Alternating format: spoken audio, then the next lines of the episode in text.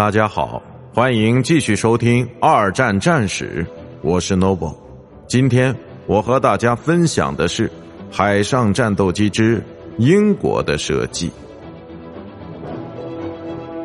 英国在战争初期的海上战斗机都显得十分笨拙。一九三九年，英国的皇家海军航空兵依然在使用着双翼式的海斗式型号，也拥有有着炮塔装备的布莱克本大鹏式水上战斗机，其飞行速度要比海斗式稍慢一些。从一九四零年开始。这些都被费尔雷萤火虫所取代。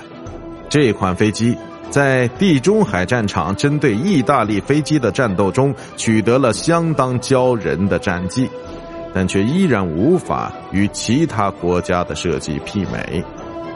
后来的费尔雷萤火虫式也变成了相对较大的两座战斗机，并且具备了更加现代化的性能。最高速度可达五百零八千米每小时，并具有着相当有效的炸弹负荷量。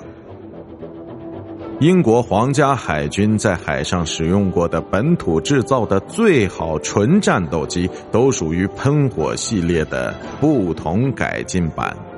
其在军中服役的知名型号，便是海喷火舰载战斗机。海喷火的不同款式。都被投入战斗，并且与先前的设计款式一样，速度都非常快，操作简便，而且装备精良，但就是在射程上略有欠缺。在战争的后期，在英国部队中服役的多数海上战斗机都是以后要提及的美国类型。